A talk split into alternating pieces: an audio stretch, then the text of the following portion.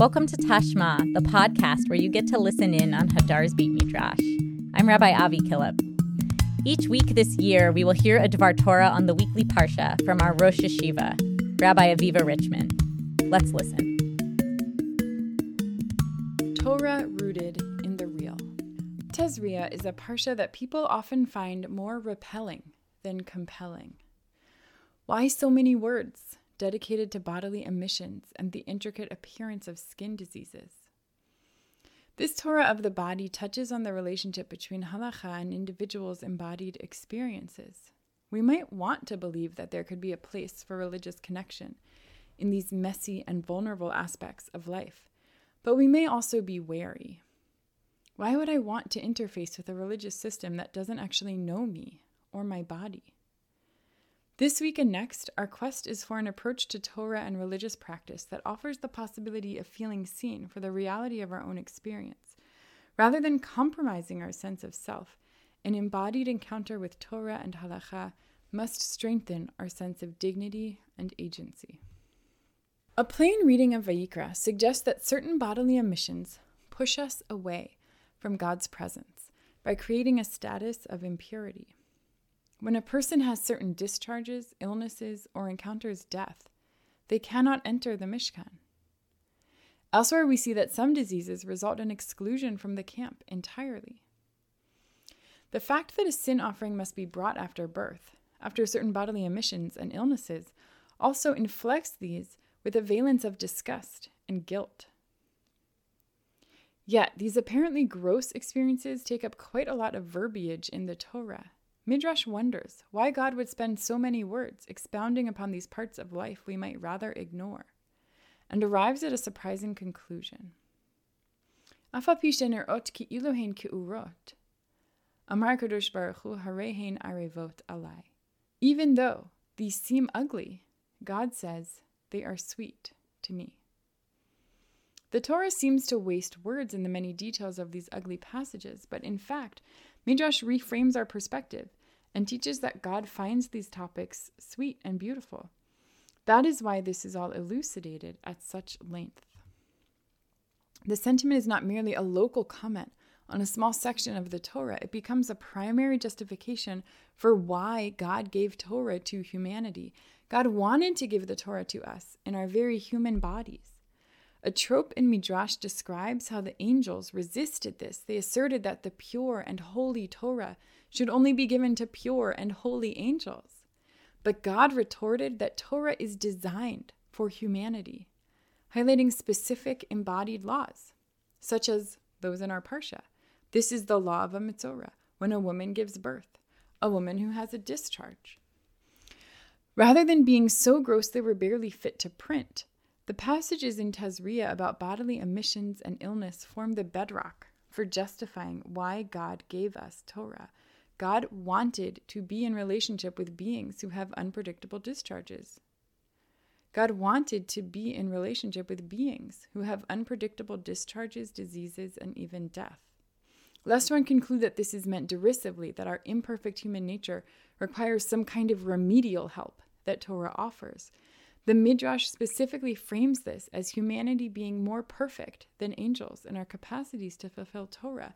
Those embodied and contingent parts of ourselves that we might have thought of as impairing our relationship with God are actually assets. How do these two approaches sit side by side? Our messy bodily experiences as a source of alienation and distance from God and religious community and simultaneously the bedrock of our relationship with God and Torah. We can understand the ritual of the Korban Chatat as helping us navigate these two different approaches. According to biblical scholar Jacob Milgrom, the Korban Chatat, the sin offering one brings after giving birth or after healing from tzaraat, actually has nothing to do with sin or guilt, but is about reorienting after a destabilizing event. Birth and illness can be destabilizing, often leading to a sense of being cut off from the regular rhythms of community. They can disrupt our relationship with God or prior theological conceptions. The Korban Chatat is a framework for re entry, representing a path towards social and spiritual reintegration. In a similar vein, Ramban explains that the Korban Chatat is about healing. The process of birth is a physical trauma. It is entirely destabilizing to usual bodily rhythms. He sees the Korban as a kofer nefesh, a redemption for one's life, expressing our desire to be healed by God who heals all flesh and acts wondrously. For someone who has just given birth, the Korban is a prayer to regain nothing less than herself. Today, we don't have the Korban Chatat as a means for weaving the experience of birth or illness into a reframed relationship with God, but we still need to do this work. What can help us notice and confront the destabilizing aspects of these intense bodily experiences that might make us feel distant from God and from others? The power of articulation, finding words for the twists and turns of these journeys, like God writing out all of these details in the Torah, is one important step to find our way from repulsion or anger towards acceptance and even love. When I think of what it means to do this work of reintegration, I think back to Shabbat Tazria of 2014, when I had Shabbat lunch at the home of feminist scholar Bonna Haberman. To probe the depths of the Parsha, Bonna pulled out two books from her shelf one, the Torah, two, her birth journal. The point wasn't to discount the first with the second. The point was that the one invited and beckoned the other. Her narrative of birth was uncomfortable and bloody, while also deeply moving. Was a window into this time outside of time the uncertainty and excited anticipation, the fears and trust, and definitely strength. Parshat Tazria was an invitation to treat all of that as Torah. The messy parts of ourselves and our experiences can anchor a continually evolving, honest relationship with God rather than push us away. Yes, we might encounter bumpiness or even feel derailed when the contingencies of embodied life interrupt our regular rhythms and relationships. But these raw narratives are beloved to God. They are, literally, the stuff of Torah. Shabbat Shalom. We'll close with a nigun by Deborah Sacks Mintz called The Sunrise Nigun.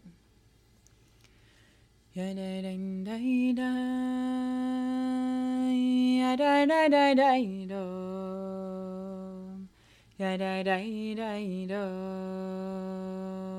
ya da da da da do ya da da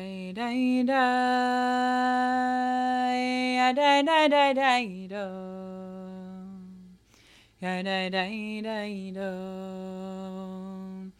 ya da da da da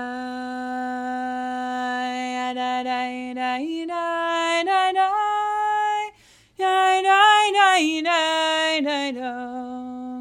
da da da da da da da da da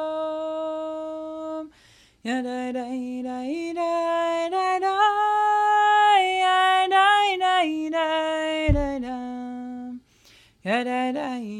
da ya da da This episode of Tashma was produced by Jeremy Tabak and Sam Greenberg. I'm your host, Rabbi Avi Killip. It's been a pleasure to learn with you.